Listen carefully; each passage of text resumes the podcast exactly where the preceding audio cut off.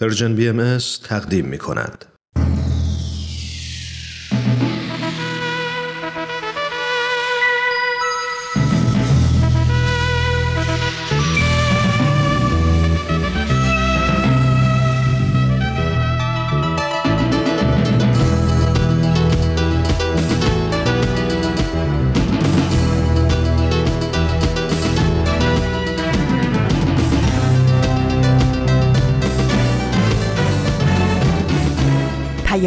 دوست. برنامه ای برای تفاهم و پیوند دلها.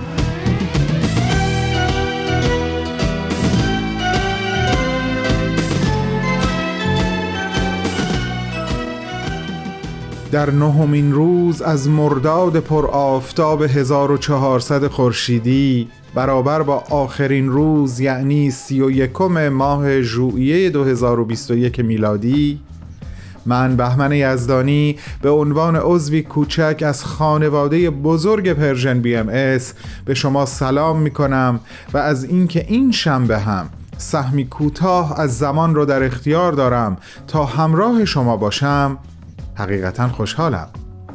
سلام به تک تک شما که عضو این خانواده بزرگ و صمیمی هستید ما امروز هم با هم به برنامه های بدون تمر بدون تاریخ عبدالبها سر خدا و معماران صلح گوش خواهیم داد.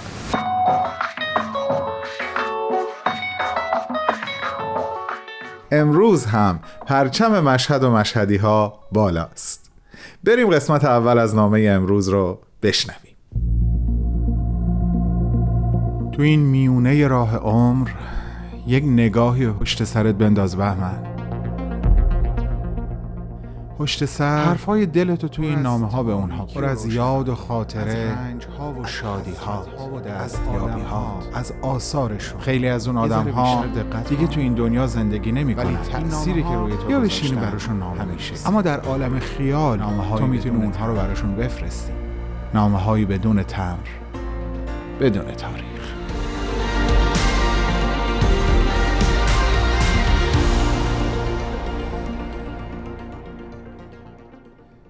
سلام آقا مهدی گل. سلام همشهری نازنینم. فکر کنم همین اول نامه شنونده ها تو دلشون بگن یا شایدم واقعا به زبون بیارن که باز این بهمن رگ مشهدیش زد بالا و رفت سراغ یکی دیگه از همشهریهاش. ولی خدایی بعد از نامه هفته قبل خطاب به اسماعیل جان خویی نمی‌شد این نامه رو به کسی جست نوشت امیدوارم عزیزانمون هم تا آخر نامه با من هم نظر بشن. به هر حال خیلی خوشحالم که در این نامه دارم با تو حرف می‌زنم و امیدوارم حالت در عالم بالا خیلی خوب باشه.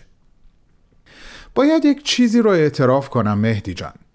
من وقتی داشتم تو رو برای آماده کردن خودم جهت نوشتن این نامه مرور می کردم به نکاتی برخوردم که تا حالا ازش بیخبر بودم.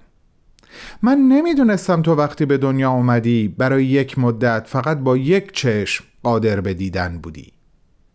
اما انگار طبیعت فهمید خیلی چیزها قرار از دریچه نگاه تو عبور بکنن و به شعر تبدیل بشن. به همین خاطر اون یکی چشمت رو هم بعد از چند سال به روی دنیا باز کرد به قول خودت دوا درمون پدرت که در مشهد اتاری داشت به همراه دعاهای بیوقفه مادرت چشم تو رو شفا داد و خدا رو شکر که این اتفاق افتاد. یه چیز دیگه که خیلی برام جالب بود این بود که متوجه شدم تو در دوره های از زندگیت علاوه بر اینکه معلم ادبیات بودی آهنگری رو هم آموزش دادی. این نکته برام جالب بود اما متعجبم نکرد و آهنگری رو با شاعری در تضاد ندیدم. دلیلش تجربه کوتاهی هست که در جوشکاری دارم. یادم معلمم به هم می‌گفت با وجودی که محافظ روی صورت و چشمهات هست وقتی داری جوشکاری می‌کنی نباید مستقیم به اون نقطه خیلی نورانی و درخشان نگاه کنی. چون نور شدیدش نمی‌ذاره درست ببینی چه کار داری می‌کنی. به اطرافش نگاه کن تا بهتر نقطه های جوش رو روی فلز بندازی. و من با خودم فکر می کردم بعضی از حقیقت ها هم در زندگی همینطوری هستن. نمیشه مستقیم بهشون خیره شد.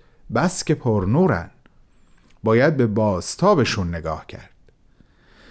اون روز فهمیدم شعر همه جا هست. پس عجیب نیست که یک شاعر معلم آهنگری هم باشه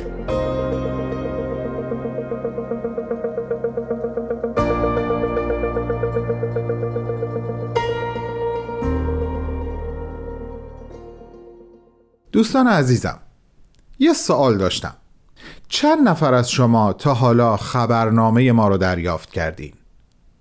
اونایی که دریافت کردین نظرتون چی بود؟ از محتواش راضی بودین؟ امیدوارم اینطوری باشه. و اگه اینطوریه حتما لطفا عزیزان و دوستانتون رو هم تشویق کنین تا از طریق ثبت نام در وبسایت Persian BMS عضو رسمی این مجموعه بشن و خبرنامه رو به طور منظم دریافت کنن. متشکرم.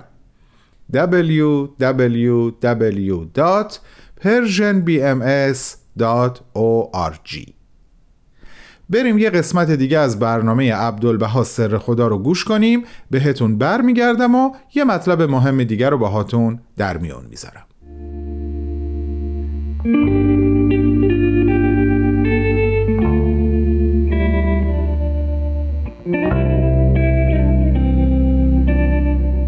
عبدالبها سر خدا.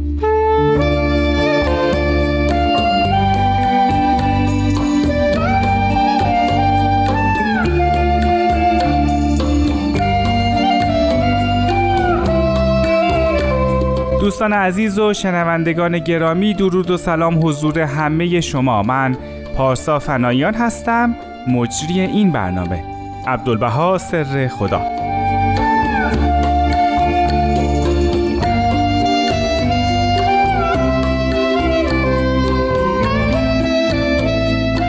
به برنامه عبدالبها سر خدا خوش اومدین. برنامه ای که اختصاص داره به حضرت عبدالبها فرزند و جانشین پیامبر دیانت باهایی یعنی حضرت بهاءالله. ما در این برنامه به موضوعات مختلفی که ربط دارن به حضرت عبدالبها می‌پردازیم. موضوعاتی از قبیل آثار، سبک نگارش، عقاید، نظرات، اندیشه های اون حضرت و خیلی مسائل دیگه. در این راه در خدمت جناب بهرام فرید هستیم.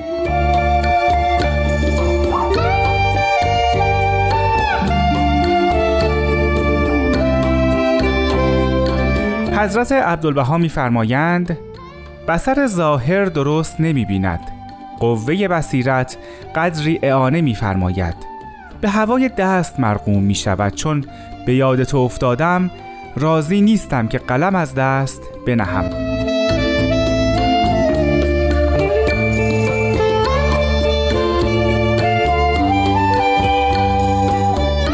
انبوه آثار حضرت عبدالبها برای من شگفت انگیزه و تصمیم گرفتم برنامه امروز رو به این موضوع اختصاص بدم و از جناب فرید درباره کلیت آثار حضرت عبدالبها پرسیدم و پرسیدم چه مقدار از آثار اون حضرت رو ما امروز در اختیار داریم. در ابتدا باید ارز کنم که یک نوجوان نه ساله که پدر او در شدائد و تزیقات دچار حبس و گرفتاری میشه از ایران تبعید میشه و به عراق عرب میره. در بغداد تا 19 سالگی دور از خانه و کاشانه همراه پدر و خانواده خودش به تبعید روزگار رو سپری می‌کنه و بعد از اون به نقاط دورتری مثل ادرنه تبعید میشه. مرادم حضرت عبدالبهاست و بعد از ادرنه باز به نقطه بد آب و هواتری مثل عکا سرگون میشه.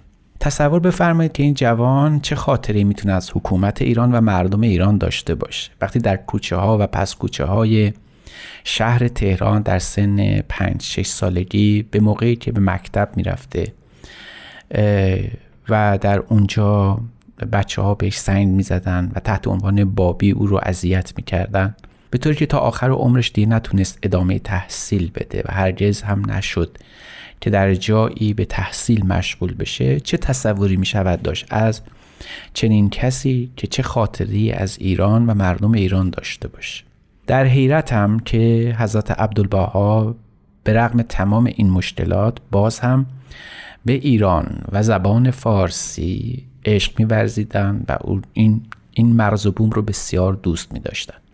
صورتهای گوناگونی از این تعشق هست عبدالبها به ایران رو میشه مثال زد. اما شاید مهمترین رکنی که از زندگی هست عبدالبها میشه برگرفت نوشته های ایشونه.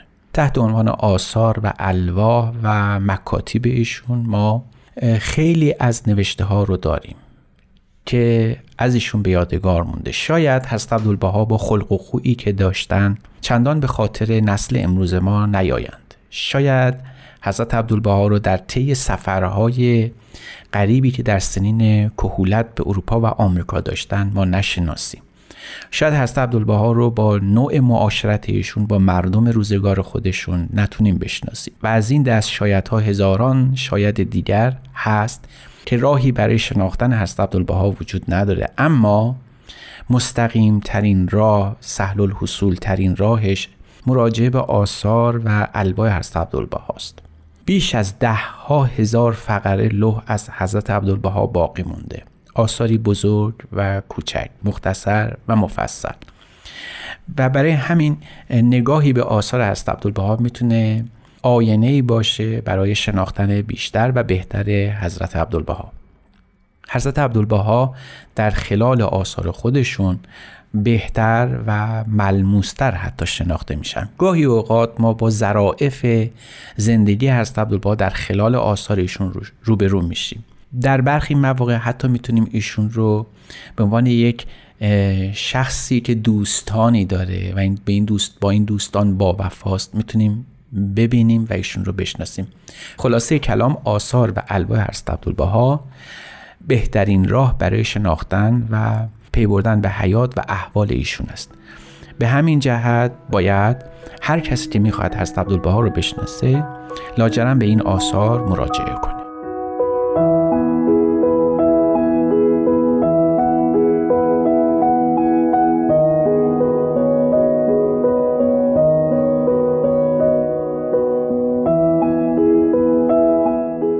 کنجکاو بودم که بدونم حضرت عبدالبها از چه زمانی شروع به نوشتن کردن و از جناب فرید پرسیدم آیا ما شواهدی داریم که بتونیم حدس بزنیم اون حضرت از چه سنی آثارشون رو نوشتن یا منتشر کردن؟ وقتی به کرنولوژی آثار مراجعه می‌کنیم اونو در طی تاریخ بررسی می‌کنیم نخستین الواح و مرغومات حضرت عبدالبها در بغداد به زمان تبعید از بغداد به ادر نمی‌بینیم. درست اون آخرین روزهایی که از بغداد تبعید میشن یعنی همراه با ایام رزوان یعنی اظهار امر هست با حالا صورت گرفته یک لوحی هست از حضرت عبدالبها باقی مونده که شاید در سن 19 سالگی نوشته شده باشه. به همین جهت این اثر به جهت انشای فوقلادهی که داره اخیرا منتشر شده. در کتابی به اسم از تهران تا عکا این لوح رو ما می‌تونیم بخوانیم. در اونجا شگفت آوره که یک جوان 19 ساله بدونی که مدرسه ای رفته باشه و تحصیلات عالیه داشته باشه چقدر شیوا و فسیح و فوق العاده زیبا می نویسه انقدر نوشته او زیباست که گاهی اوقات آدم یاد گلستان و بوستان سعدی میافته. گمان مبرید که فساحت و بلاغت کلام و حلاوت گفتار از عبدالبها فقط و فقط در چشم مؤمنان به حضرتش دیده میشه. ابدا این گونه نیست. ادوار براون که بعدها شاید حدود سی سال بعد حضرت عبدالبها رو در سال 1890 در عکا دید. به که برای ملاقات حضرت حالا رفته بود او گواهی میده به فساحت و زیبایی کلام حضرت عبدالبها. او می‌گوید گمان نمی کنم شخصی بر فساحت بیان قدرت تمثیل و توضیح و احاطه دقیق به آثار مقدسه یهود و مسیحی و اسلام حتی در بین قوم ممتازی که وی بدان متعلق است بتوان یافت. نوع مکاتبات ادوار براون با حضرت عبدالبها در اختیار ما هست و می‌تونیم اون رو با دقت مورد لحاظ قرار بدیم و دریابیم که این گفته ادوار براون چندان تعارف نبوده بلکه عین واقعیت و حقیقت مطلبی بوده که او از حضرت عبدالبها دریافت کرده. به عبارت دیگه آثار حضرت عبدالبها نامه های ایشون رسائلی که نوشتن کتاب هایی که تدوین کردن گویای این مطلب هست که از نخستین روزهای زندگی در بغداد اما با اجازه هست به حالا پدر بزرگوار ایشون شارع امر بهایی شروع به تحریر و تدوین کرده.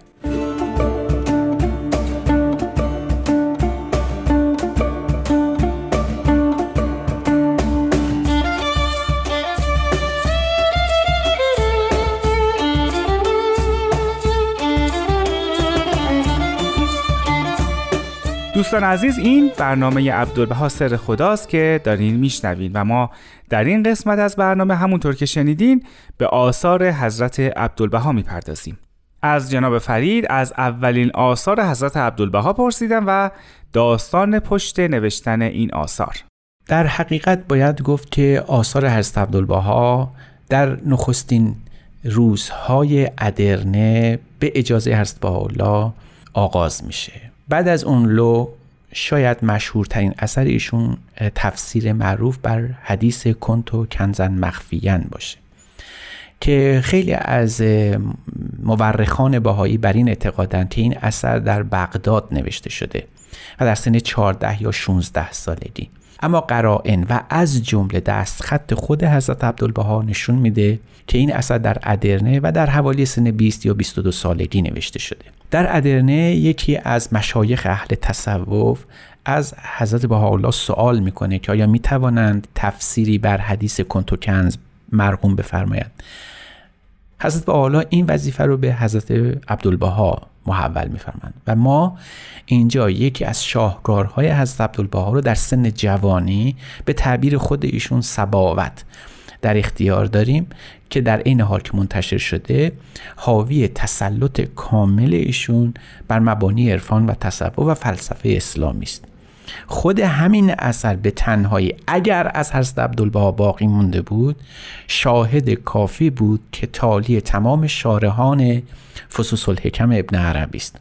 درست با همون وساقت و به همون احاطه که شارحان فصوص الحکم از ابن عربی مطلب می نوشتن حضرت عبدالبها به همون نحو مطلب رو تمام بردن تمام کردن. وقتی به عکا می رسیم حضرت عبدالبها باز به فرمان حضرت بهاءالله الوای دیگری هم مرقوم کرده بودند. از جمله شخصی از مؤمنان از حضرت بهاءالله تفسیر بسم الله می طلبه. این هم از به عهده حضرت عبدالبها محول میشه و ایشون این اثر سنگ رو از خودشون برای ما بر جای گذاشتن.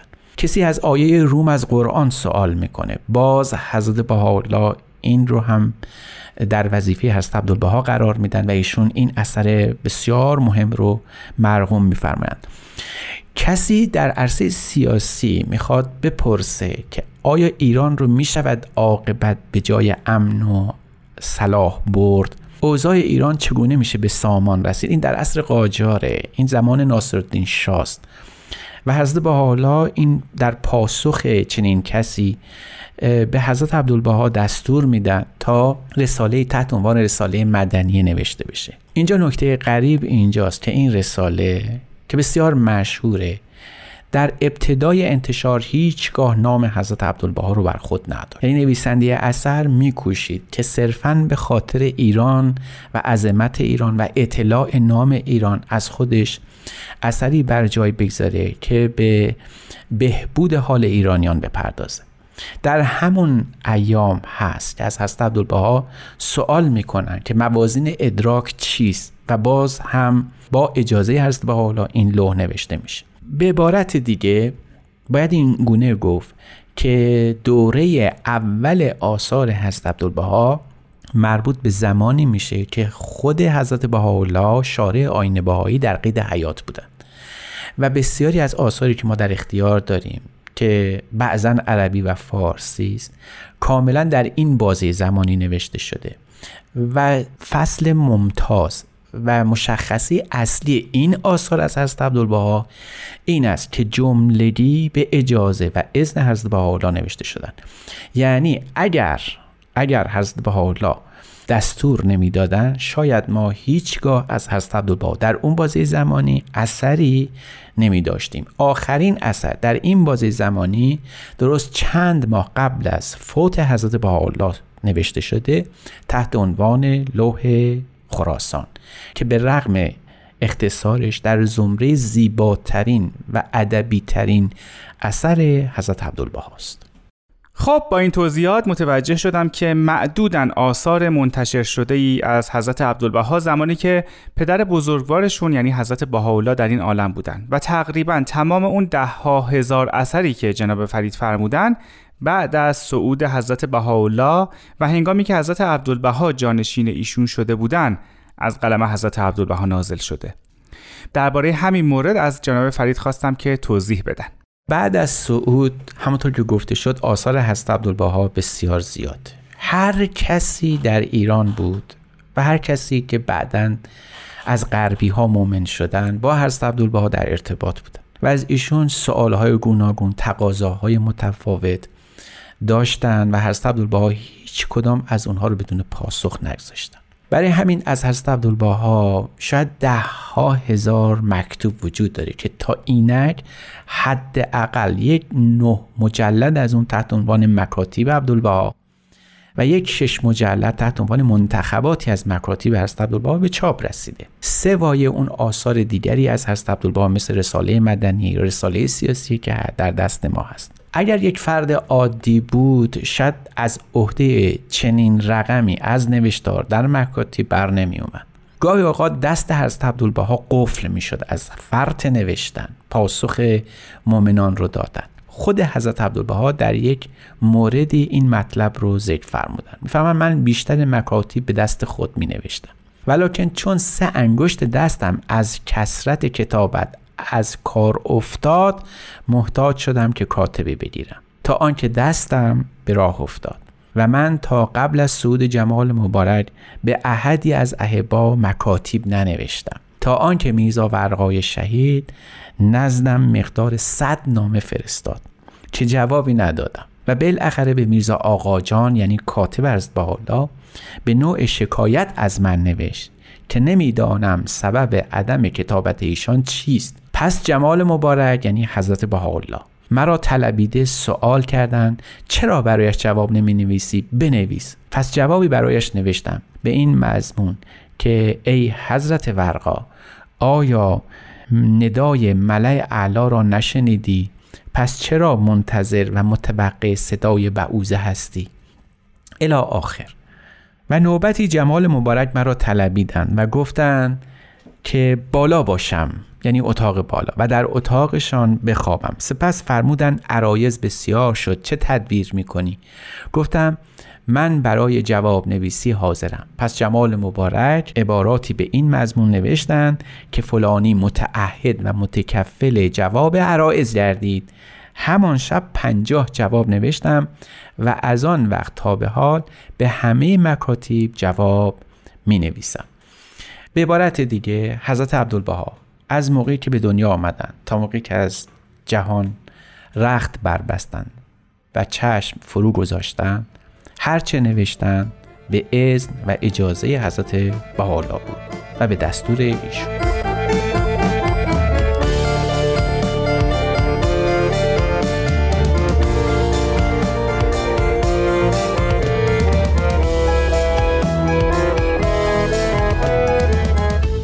دوستان گرانقدر این نهمین قسمت از برنامه عبدالبها سر خدا بود که شنیدید.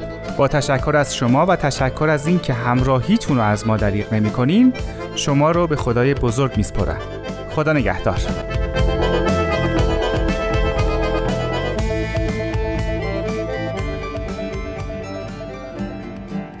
تا بیکران خیشم گامی دیگر نمانده. بیکران خیشم گامی دیگر نمانده است آغوش مهر بکشای. ای راز روزگاران ای راز روزگاران ای راز روزگاران.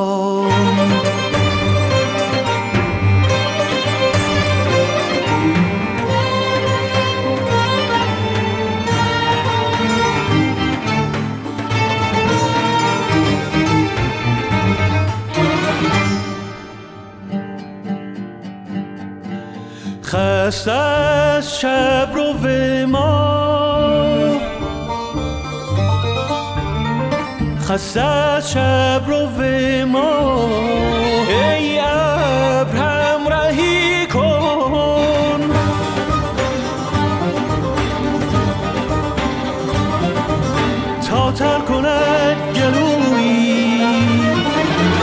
جام چشم سارا از جام چشم سارا از جام چشم سارا.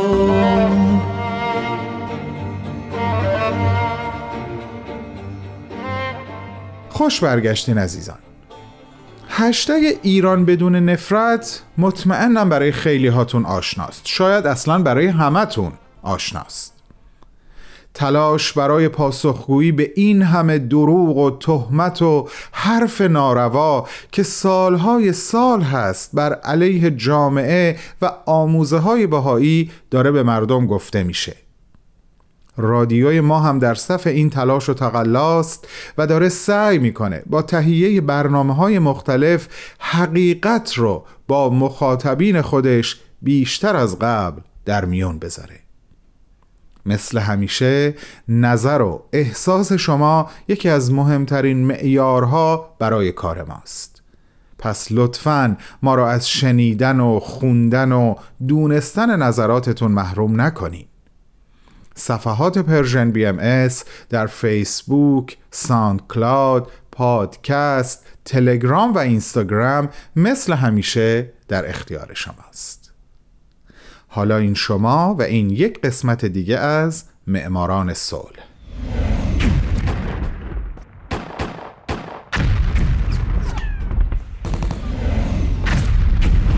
معماران صلح.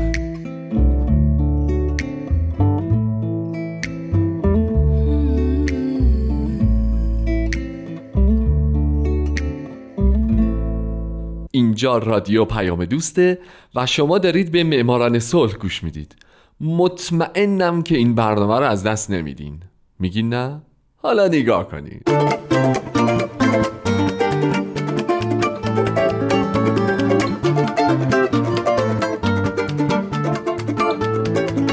سلام به شما. به معماران صلح خیلی خیلی خوش اومدید. من در این برنامه به زنان و مردان و شرکت ها و مؤسساتی می‌پردازم که به خاطر فعالیت هاشون به نوبل صلح دست پیدا کردن. کسانی که یا تمام زندگیشون رو وقف صلح کردن یا در برهی از زمان کاری کردند که دنیا برای ما جای امتری بشه. من هومن عبدی از شما می‌خوام که به معماران صلح شماره 24 گوش بدید.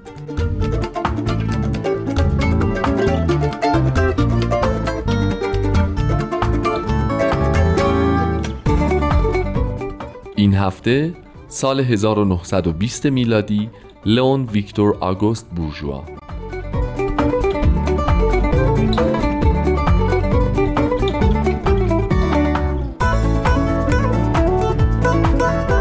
لئون ویکتور آگوست بورژوا در 21 می 1851 در پاریس متولد شد و در 29 سپتامبر 1925 در اپرنه فرانسه درگذشت. او وزیر امور خارجه و رئیس مجلس سنای فرانسه بود و مهمتر این که رئیس شورای جامعه ملل هم شد.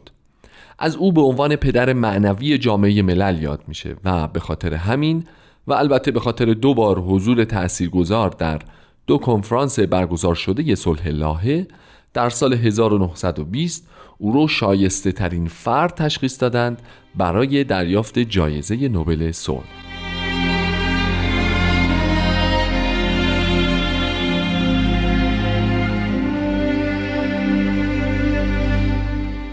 لئون یه آدم توانای فوقالعاده بود که تو کارای مختلفی متبهر بود. سیاستمدار، حقوقدان و محقق فرانسوی که فرزند یک ساعت ساز بود و بیشتر عمر خودش رو در خونه متعلق به قرن 18 هم زندگی کرد.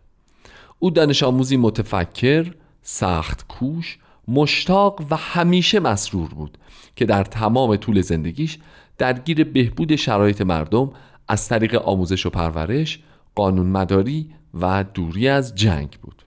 همچنین از او به عنوان یک فرد سیاسی غیرعادی یاد شده. دیدید این سیاستمدارا رو که از هر راهی سعی می‌کنن به قدرت برسن و بعدش هم بیخیال قدرت نمیشن؟ لئون سیاستمدار بود اما عجیب اینه که این ریختی نبود.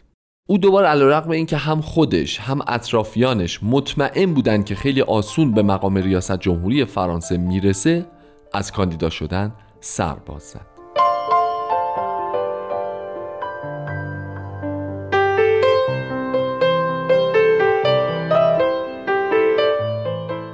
لئون سخنور برجسته هم بود و این رو از همون زمان دانش آموزیش در مؤسسه مسن پاریس نشون داده بود. او تحصیلات خودش رو در دبیرستان فرانسوی شالمانی ادامه داد و یه مدت رفت به جنگ و در هنگ توبخانه فرانسه علیه پروس مشغول به نبرد شد. بعد از این اومد پاریس و در دانشکده حقوق نام نویسی کرد. علاوه بر تحصیل در این رشته در زمینه های دیگه هم به مطالعه پرداخت. از جمله به مطالعه آین هندو و سانسکریت مشغول شد و همزمان به فعالیت های هنری هم پرداخت. موسیقیدان خبره شد در مجسم سازی به مهارت های زیادی رسید و جالبتر از همه این که در اوج فعالیت های سیاسی وقتی توی جلسه مهم سیاسی شرکت می‌کرد کاریکاتور همکارانش رو در جلسات کابینه می‌کشید و به اونا هدیه می‌داد.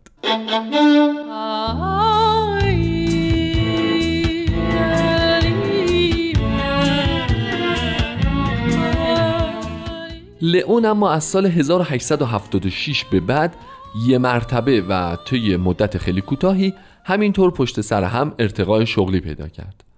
اول شد دبیر کل حوزه مارون بعد معاون شهردار ریمز شهردار تارن دبیر کل سن شهردار اوتگارون مدیر پرسنل وزارت کشور مدیر امور اداری و اشتراک جمعی و در نوامبر 1887 وقتی فقط 34 سال داشت شد کمیسر ارشد پلیس پاریس.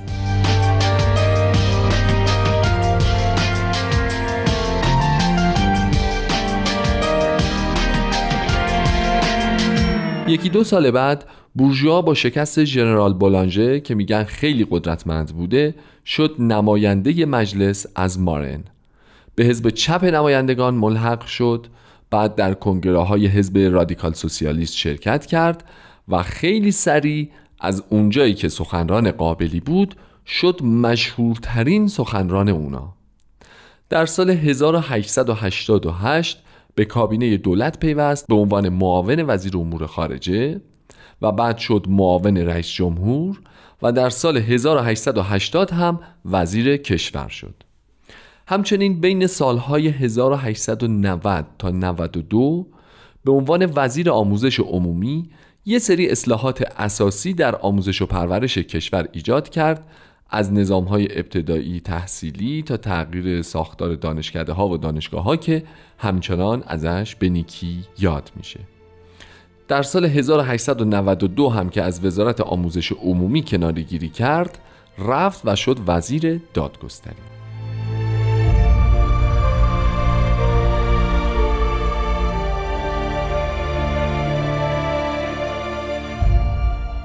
لئون ویکتور آگوست بورژوا برنده جایزه نوبل صلح در سال 1920 میلادی در سال 1895 مأمور تشکیل دولت شد یعنی نخست وزیر شد. او برنامه های متنوعی برای کشور تدارک دید از جمله بازنشستگی برای کارگران برنامه های جدایی کلیسا و دولت وضع مالیات بر درآمد عمومی و البته بعد از 6 ماه دولت او به خاطر اختلاف هایی که بر سر قانون اساسی در مورد امور مالی دچار شده بود شکست خورد و منحل شد.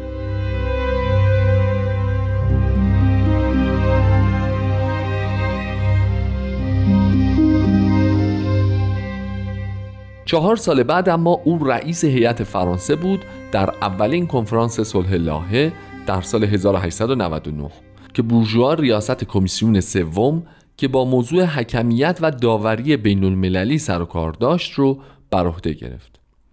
بورژوا به همراه رؤسای هیئت‌های بریتانیا و آمریکا مسئولیت این رو داشت که پیشنهادهای ارائه شده از طرف کنفرانس صلح لاهه در مورد تأسیس دیوان دائمی داوری رو بررسی بکنه و اونا رو اجرایی کنه. او با موفقیت تونست این وظیفه رو انجام بده و زمانی که در سال 1903 این دیوان شروع به کار کرد بورژوا یکی از اعضای اون شد.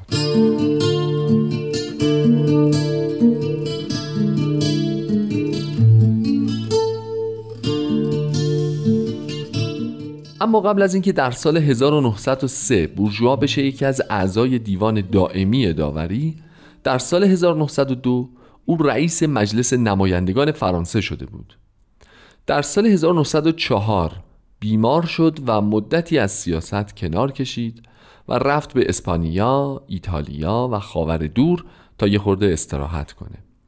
طی این زمان هرچی دوستاش اصرار کردند که بابا جان بیا برو کاندیدای ریاست جمهوری شو رأی میاری یا به خدا به خرجش نرفت که نرفت. اما در سال 1905 تو انتخابات شرکت کرد و شد سناتور. تا زمان مرگش هم سناتور باقی موند. ضمن اینکه در سال 1906 او شد وزیر امور خارجه فرانسه.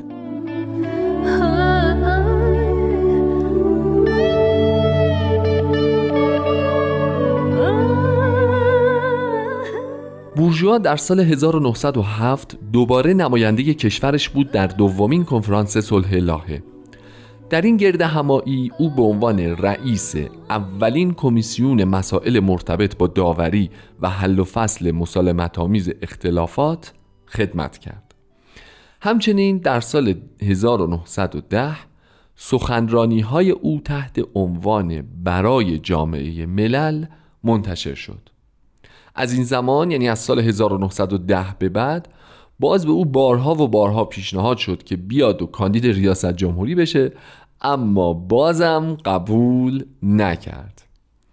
اما به جاش وزیر امور عامل منفعه شد.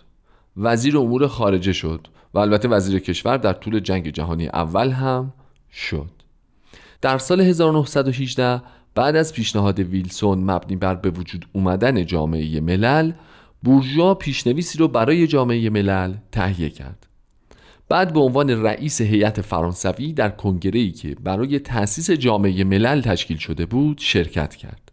در همون سال هم نماینده فرانسه بود در کمیسیون جامعه ملل تحت ریاست وودرو ویلسون رئیس جمهور آمریکا برنده نوبل صلح در سال 1919 و پیشنهاد دهنده تأسیس جامعه ملل. که اگه یادتون باشه در برنامه قبل مفصل در موردش صحبت کرد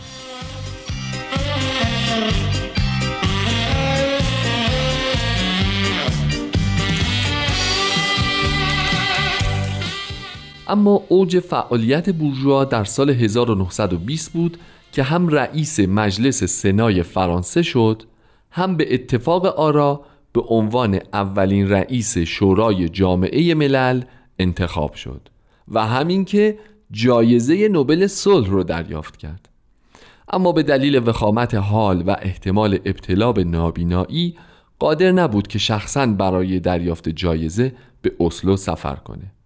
همین بیماری او هم باعث شد که در سال 1923 از مجلس سنا استعفا بده و دو سال بعد یعنی در سال 1925 لئون ویکتور آگوست بورژوا به علت بیماری درگذشت و مردم فرانسه با افتخار برای او یک تشی جنازه عمومی و با شکوه ترتیب دادند و از او تقدیر کردند.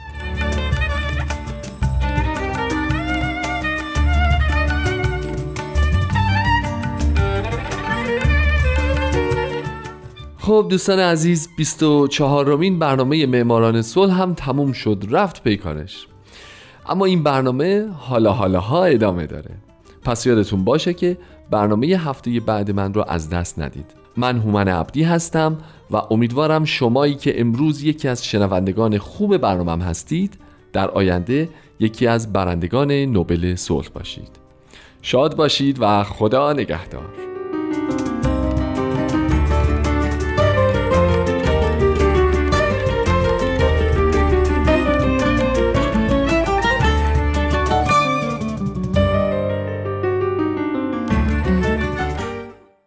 آری نازنین قصه از این قرار است. نه تو ناشنوا به دنیا آمدی نه تارهای صوتی من حقیر بودند. میان ما هوا را از جریان انداختند تا صدای من به گوش تو نرسد. و این گونه بود که فریادهای من همه در قاموس تو به خمیازه طولانی تعبیر شد. چاره یکی شدن است. یکدیگر را تنفس خواهیم کرد. تو با گلوی من زیباترین سرود را بخوان.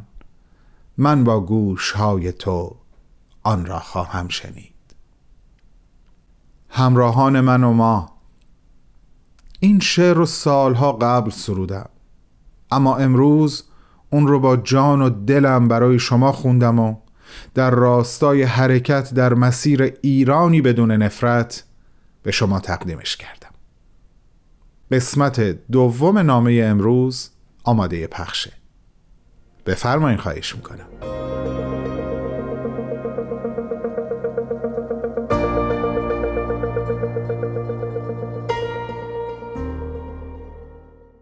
اما مهمترین چیزی که از تو نمی‌دونستم این بود که تخلصت رو خودت انتخاب نکرده بودی.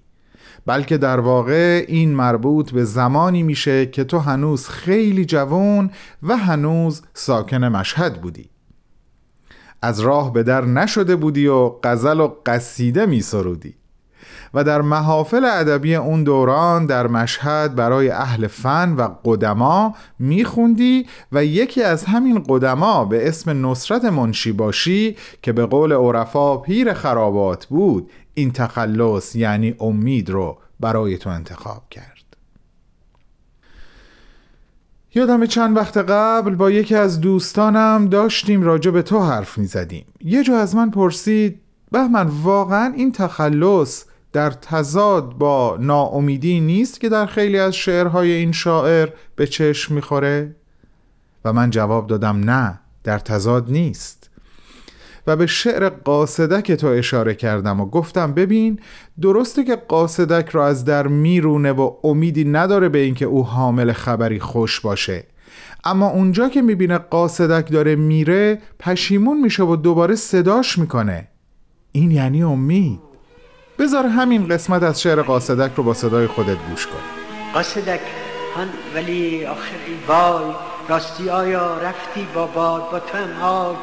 کجا رفتی؟ آی. راستی آیا جایی خبری هست هنوز؟ مانده خاکستر گرمی جایی؟ در اجاقی طمع شوله نمیبندم. خردک شرری هست هنوز؟ قصدک ابرهای همه عالم شب و روز در دلم میگریم با عشق احترام و ارادتی جاودانه به پیشگاه سنتگراترین شاعر نوپرداز ایران زمین عالی جناب مهدی اخوان سالس. بهمن و دوستانش.